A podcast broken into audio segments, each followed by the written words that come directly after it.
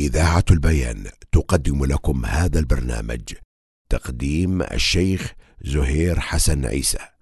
الحمد لله والصلاة والسلام على رسول الله وعلى آله وأصحابه ومن تمسك بسنته بإحسان إلى يوم الدين أما بعد. أيها الإخوة الكرام السلام عليكم ورحمة الله وبركاته. نتابع هذه القراءة في كتاب الحج من كتاب بلوغ المرام. حكم الحج عن العاجز ببدنه. عن عبد الله بن عباس رضي الله عنهما قال كان الفضل بن عباس رديف النبي صلى الله عليه وسلم. فجاءت امرأة من خثعم فجعل الفضل ينظر إليها وتنظر إليه وجعل النبي صلى الله عليه وسلم يصرف وجه الفضل إلى الشق الآخر. فقالت يا رسول الله إن فريضة الله على عباده في الحج. أدركت أبي شيخا كبيرا لا يثبت على الراحلة أفأحج عنه؟ قال نعم. وذلك في حجة الوداع متفق عليه واللفظ للبخاري. الفضل بن العباس بن عبد المطلب الهاشمي القرشي ابن عم النبي صلى الله عليه وسلم. خثعم هي قبيلة قحطانية يعني على طريق الطائف إلى أبها. تقع هناك.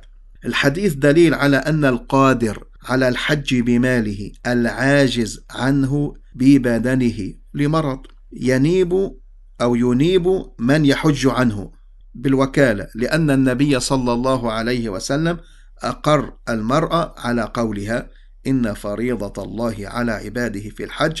أدركت أبي شيخا كبيرا لا يثبت على الراحلة فدل على أن الشيخ الكبير الطاعن في السن الذي لا يستطيع أن يثبت على الراحلة أو أن يركب الطائرة أنه لا يلزمه أداء الحج بنفسه وإنما ينيب يوكل من يحج عنه لأن الحج واجب عليه. الحديث أيضا دليل على جواز حج المرأة عن الرجل ونيابتها عنه. يجوز أن تنيب عنه آه، في أداء المناسك لأن النبي صلى الله عليه وسلم أقر هذه المرأة على أن تحج عن أبيها. وشرط ذلك وشرط ذلك عند الجمهور أن تحج عن نفسها أولا كما شاء الله تعالى. الحديث أيضا دليل على جواز الإرداف على الدابة إذا كانت مطيقة أي إذا كانت الدابة تطيق تتحمل يعني أن يركبها أكثر من شخص ولابن منده مصنف في من أردفهم النبي صلى الله عليه وسلم. وبعض أهل العلم قال يزيدون على الأربعين.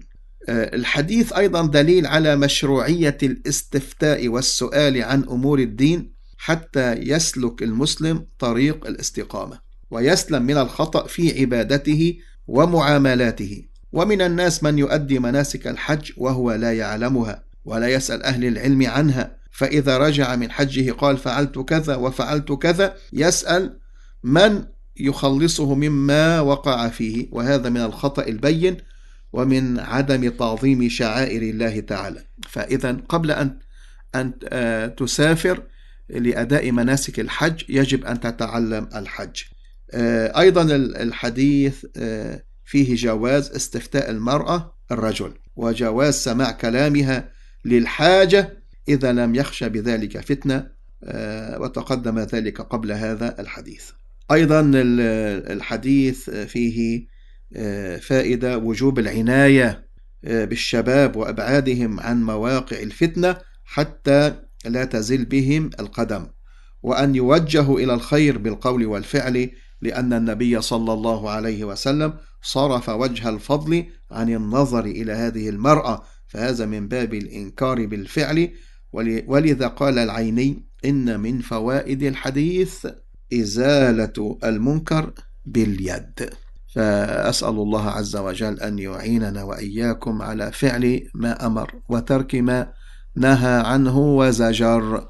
وإلى أن ألقاكم بمشيئة الله تعالى في حلقة قادمة. أستودعكم الله الذي لا تضيع ودائعه وأصلي وأسلم على رسول الله والسلام عليكم ورحمة الله وبركاته. قدم لكم هذا البرنامج من إذاعة البيان من سيدني صوت أهل السنة والجماعة